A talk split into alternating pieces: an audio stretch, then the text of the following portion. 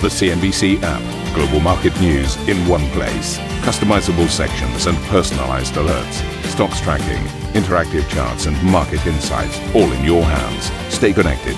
Stay informed. Download the CNBC app today.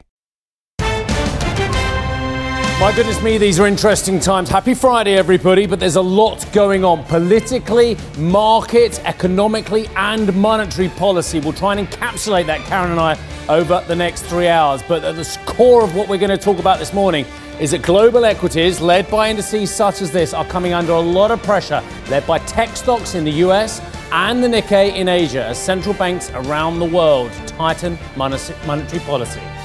Uh, sterling's actually rallying, though. This on the back of the Bank of England hiking rates for the first time in three years. And despite COVID cases hitting another record, the Bank of England Governor Andrew Bailey says economic concerns have forced the move.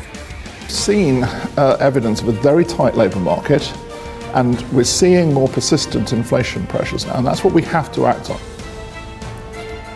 Hong Kong is prepared to head to the polls this weekend in the first major vote since China overhauled the electoral process. We'll be live in the city in just a few minutes' time. Meantime, back in Kiev, NATO Secretary Jens Stoltenberg gives Ukrainian President Zelensky the alliance's full support amid rising tensions with Russia, telling CNBC Moscow could act out despite its waning economy. Russia um, is a power in decline. Even an economy in decline uh, and a power in economic decline can be a threat.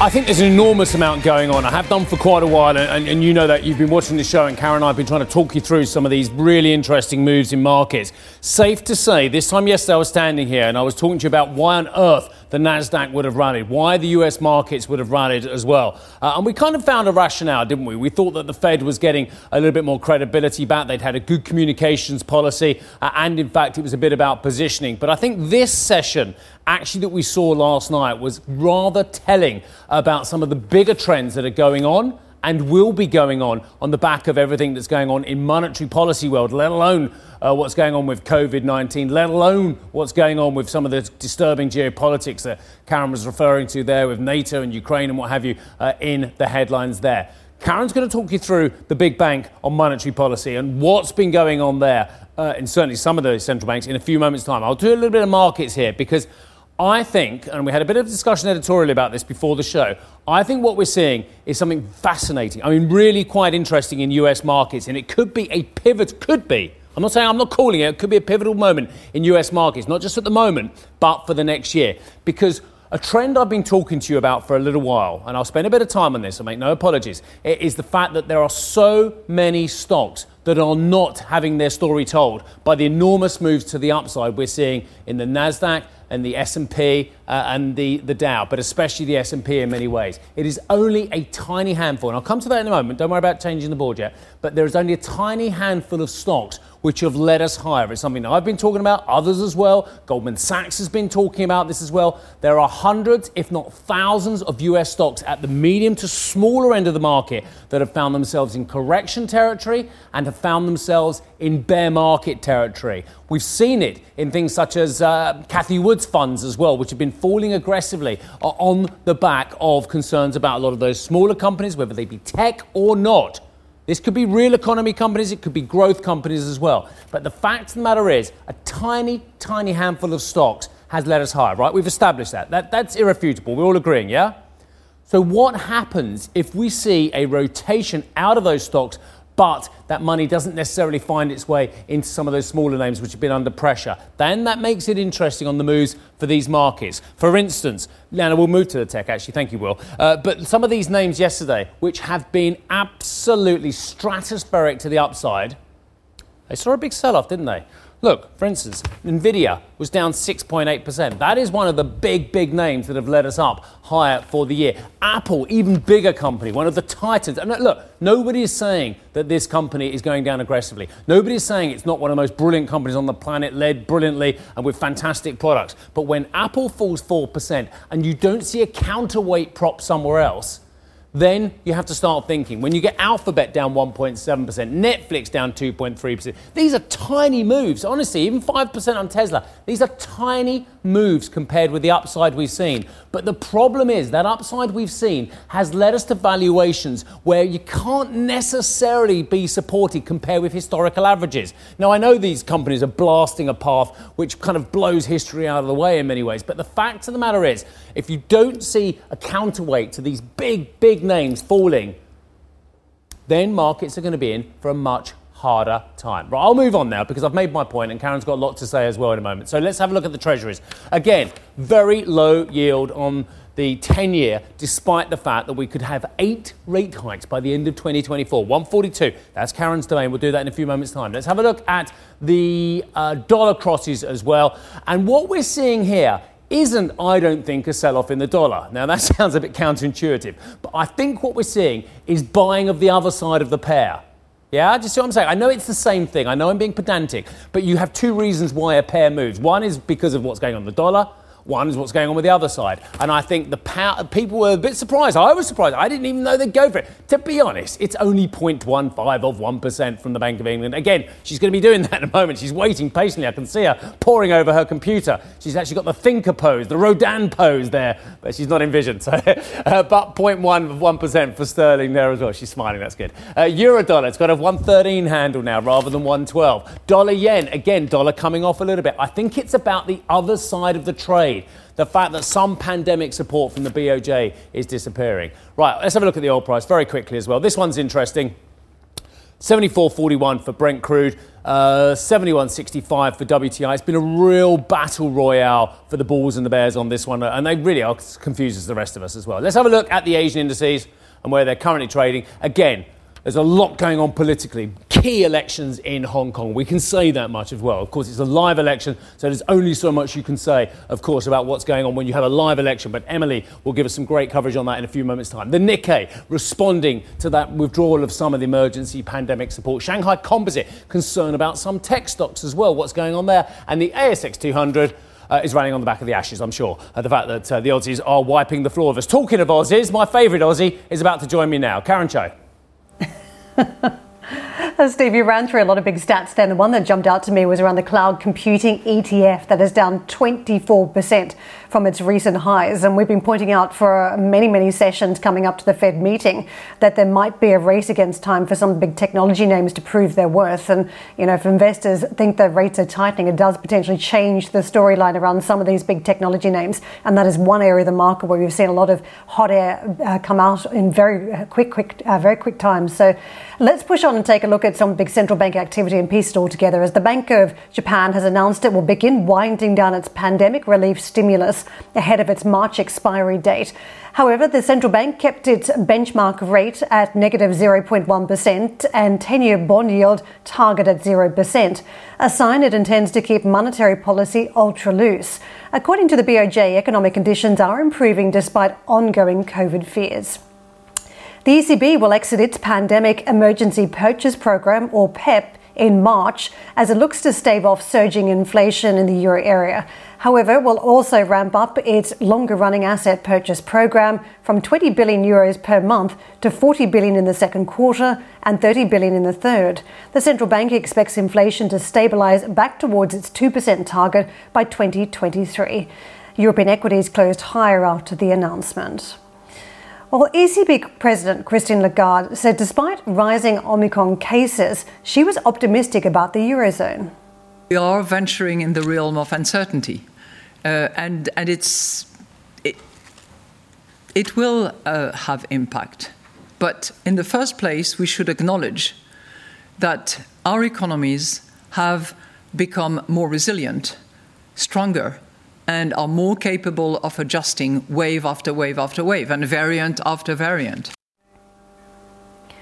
It was really the Bank of England that stole the headlines yesterday, and the UK became the first economy among its G7 peers to hike rates since the outbreak of the pandemic. In a surprise move, the Bank of England raised its benchmark rate to 0.25%. The BOE justified the move, saying it expects inflation to hit 6% in April, three times its target rate.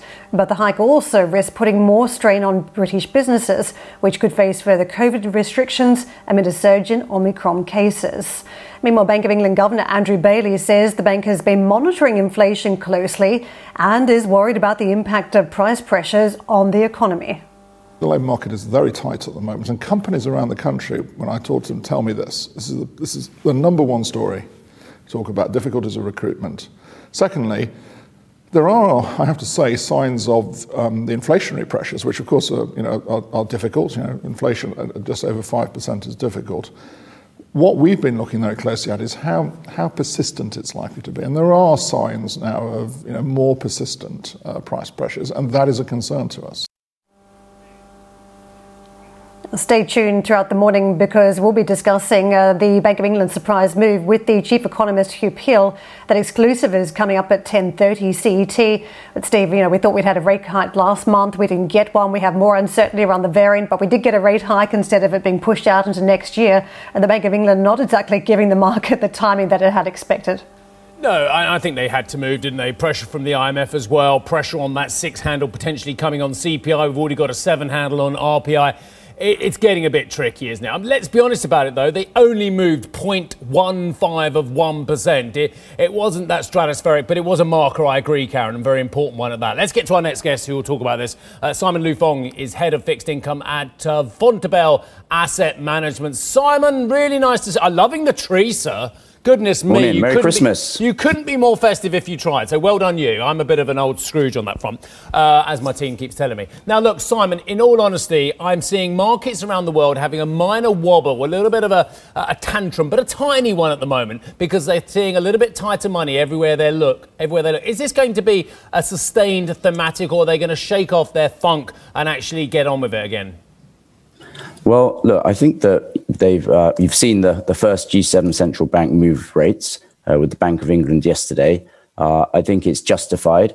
Uh, I think you know you talk about yeah you heard Andrew Bailey talk about the persistence of inflation, and I think it was just getting way too uncomfortable. And actually, for all central bankers around the world, um, inflation is is is feeling too uncomfortable, and they and, and they have to blink.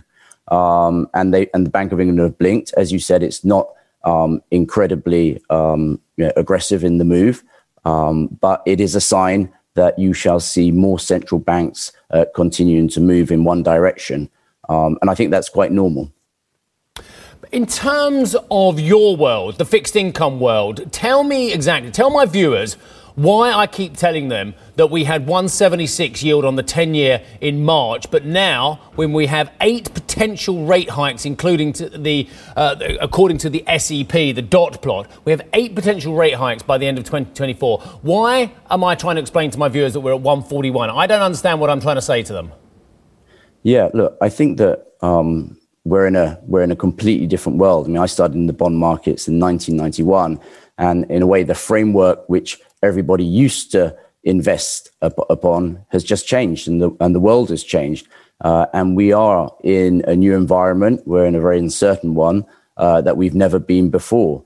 Uh, for me, I, I, strongly believe that part of the solution to get out of all of the debt that has been created uh, from the global financial crisis in 2008 and then uh, with the COVID crisis uh, that began in March 2020, I think that part of that solution is to encourage growth. Uh, and that's what the easy liquidity uh, conditions have done. Uh, but then part of it is also to inflate or to have negative real yields.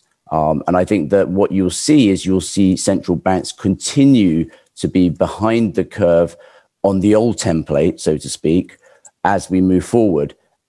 And I think, therefore, the market is actually feeling relatively comfortable about central banks like the Fed uh, getting sort of, you know, in a way coming up to the curve on what the market was thinking, and therefore it doesn't have to pad, it doesn't have to panic, um, and therefore you don't have to see aggressive uh, moves in bond markets because actually a lot has been priced in by the market. It's the central banks that have been behind the curve. Simon, it's Karen jumping in. I want to ask you about how rate hikes work this time round because it feels like we've got a bit of an experiment. Prices have been rising because of some of the bottlenecks in production, and the Bank of England changed its mind because companies were saying that they'd increase prices what by five percent over the past year, and we're also planning to increase prices again by another 4.2 percent by 2022. So they're seeing pressures in the system, pressures from wages going up, from employees demanding more, and they're just tweaking uh, some of these prices and prices. Doesn't interest rate hikes stop that when we still have bottlenecks in production? Well, exactly. I mean, look, I think that it, it, doesn't really stop that actually, and I think you know what does stop it uh, is is time, uh, and we need time for this to work out. I think you'll start to hear central banks who begin to raise rates uh, talk about seeing a peak in inflation at some point, and even the ECB. Uh, in in their statement, you could hear them uh, talking, and, and you can see the trajectory uh, that yes, they believe that inflation will be above their target this year, uh, but in the uh, in, in, the next two years, it'll be back um, in their target range, and that's telling you that they are giving us the messaging that they believe that whilst nobody wants to talk or use that word transitory anymore because that implied short term, uh, that they do believe uh, that there will be a peak in inflation uh, next year at some point. Can I get into some of the criticism around Andrew Bailey? Because the market just feels as though he's misfiring when it comes to communication. They'd been primed for a rate hike last month, they didn't get it, and then they thought the one this month might be pushed out because of the uncertainty around the new variant, but then they did get a rate hike. Do you think that there is a problem here that Bailey needs to change his communication style so the market has some more certainty here about the outlook? Yeah, no, not really. You know, I think it's to me, it's not really a surprise, and um, I think the market always moans a little bit. The participants, um, I think it was fine, and, and and it's not a massive surprise. And actually, you can see that it's not a massive surprise actually, uh, because the uh, the volatility, or at least the uh, uh the moves. If you look at the ten year, I mean, it moved like eight basis points uh, yesterday from from the lows to the highs, uh, and today um, will probably open up almost where it was uh, the day before. So um, yeah, I don't I don't really see that as a problem. Um, and actually, in, in some ways, you know, I, I, always look at what happens to the currencies uh, when you get a, um, a, a move by a central bank. You know, is it was it taken positively or negatively? Uh, and yesterday you saw sterling rally, so I think that was a positive sign. Uh, whereas if you look at something like Turkey, uh, who cut rates um, yesterday for the fourth time, uh, you can see that their currency was down uh, by almost six percent. Um, so so yeah, so I think the currency can give you can be a sort of barometer of, of, of how the market uh, is, is taking these moves by central bank governors. Simon, final one for me, and it affects, of course, Switzerland as well, where we've got a, a steadfast negative 0.75 rate still from the SNB and Thomas Jordan, as we heard yesterday as well. But what's going wrong in Europe? We went into COVID 19 before the United States, and we're coming out of the support package months, if not years, after the United States, with Madame Lagarde still saying there will be no rate hike in 2023. What's wrong with Europe structurally that means that we have much more support having to be needed in terms of monetary policy, asset purchase program, lower interest rates for far longer than the United States? Why aren't we dynamic enough in Europe? Well, I'm not sure that, that, that that's true, that we're not dynamic enough. I think that, you know, it's just a uh, a stance that's taken to to ensure that you know we we have the support because I do do think that there are fears there uh, that growth can definitely um, undershoot uh, if it doesn't have the support, and I think that's not just uh, in Europe, but actually it's elsewhere in the world as well. Um, you know, even if we get past this COVID uh, aspect, which by the way, you know, looks like it may be with us for um, you know at least the next year and beyond. Um, I think, you know, even before we came into COVID, uh, growth potential around the world was undershooting. Uh, so I think I think it's just a different stance with uh, uh policymakers uh, deciding that they would rather um, bet on having more accommodation rather than less uh, due to growth. Simon, if we get into those expectations now around rate hikes from the ECB, I mean, looking at Berenberg, they're saying 225 basis point rate hikes in 2023 and three further hikes in 2024. But there's a lot of water between now and 2023, and pretty much anything could happen between now and then. Multiple variants, for instance, uh, let alone anything else we're not even thinking about. Does anyone care about that then, other than the bond market in terms of pricing? It seems very hard to do much with that information. I, I agree. Yeah, I don't, I, I don't, I don't. Well, I mean, say people do care, um, but I'm not sure what, what they can do with that. I mean, you know, for me, you know, when I think about next year for the bond markets, I mean, if you look at a global ag index uh, this year, uh, it was down about minus one and a half percent. I think going forward for the bond markets that uh, they will continue uh, to struggle um, to, to, to produce uh, um, sort of interesting returns for investors. Uh, but are they the, the, source of major risk? I, I, don't think so. Probably there's, you know, listening to your show earlier, there's probably a lot more risks in the equity market uh, than there are in the bond markets. Uh, the bond markets are definitely poised uh, for interest rate rises. Um, and, uh, you know, whilst you might not be able to make, uh, you know, great returns in bond markets, um, from from a beta perspective, I from the index perspective, not active management. Uh, but probably the real risks uh, lie in some of the equity markets or riskier parts of the um, the asset allocation preferences. All right, Simon, you started in the bond market in '91. I started from equities to bonds uh, about three years later than you, so you got me on that one. But I still want this debate with you at some stage about how dynamic or otherwise Europe is.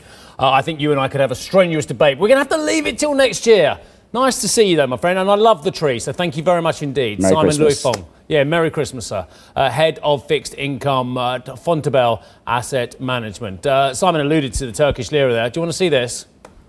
Well, not if you're long the Turkish lira, you don't. Wow. Uh, you know, sometimes I just have to say one thing to you, and, and that, that, the 30 day move, look at that, the 30 day move. I'm not even giving you the year, which is over 100% move, by the way, down versus the greenback, 30 days. So, what did we get? What do we get? What, what's going on with this uh, 20% plus inflation over? There's a year, sorry. Yep. 114%. You want to see what inflation could do if you mishandle it? So, the Turkish Central Bank, or the President's Office, you take your pick, has now decided to cut interest rates by 1% in the last 24 hours, yeah? And what have they done to fight the markets? They've upped the minimum wage by 50%. I don't know. I don't know any more than you do.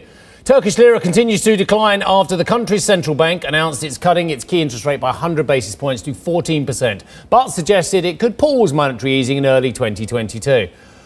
Right, okay. President Erdogan has insisted. Notice we're going straight to the president, not the central bank governor. Uh, president Erdogan has resisted calls to raise rates, even as inflation continues to soar above 21%, with the lira losing over 50% of its value against the dollar this year. However, Erdogan uh, has announced a 50% rise, as I say, in minimum wages next year in an attempt to address the rising cost of living. Yeah, when it comes entrenched in wages, we were told then, given our Phillips curve knowledge, that that's when inflation becomes baked in. No? Okay. Meanwhile, Russia's central bank is expected to raise rates. Uh, no mucking around from Mrs. Nabiullina. She's, she's very strong on this. Uh, is expected to raise rates by a percentage point later this morning, causing the ruble to firm slightly against the greenback after falling earlier in the week. Policymakers uh, hope to combat rising prices with household inflationary forecasts at just under 15% for the coming year. Right, Karen? Coming up on this show, Hong Kongers head to the polls this weekend. And the first major vote since the electoral overhaul will be live in the city in just a moment's time. And for more on the global monetary policy tightening as the central banks look to curb inflation, be sure to subscribe to the Squawk Box podcast.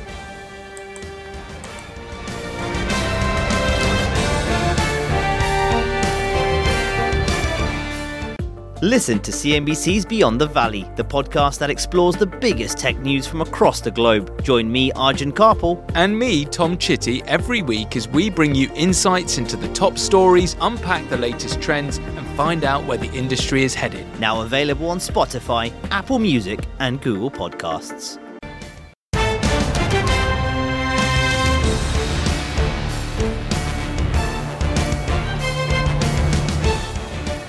Hong Kong will vote for its next legislative council this Sunday. The first LegCo since poll since China overhauled the electoral process in the city earlier this year. Well, let's get out to Emily Tan with more. Emily, just walk us through what's going to be happening.